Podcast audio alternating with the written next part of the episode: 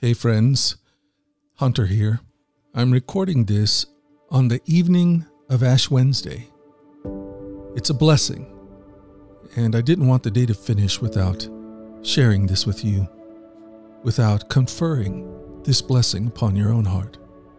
It's by the poet Jan Richardson, A Blessing for Ash Wednesday.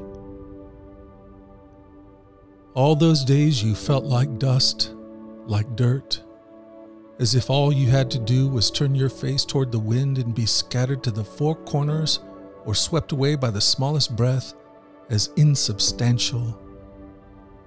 Do you not know what the Holy One can do with dust? This is the day we freely say, We are scorched. This is the hour we are marked by what has made it through the burning. This is the moment we ask for the blessing that lives within the ancient ashes, that makes its home inside the soil of this sacred earth. So let us be marked not for sorrow, and let us be marked not for shame.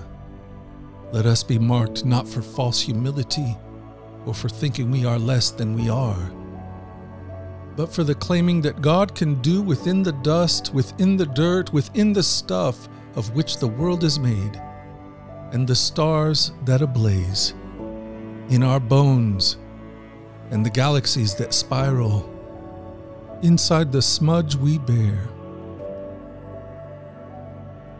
A blessing for Ash Wednesday. Well, dear one, may you have a blessed day today. May the peace of God, who brings new life from the ashes,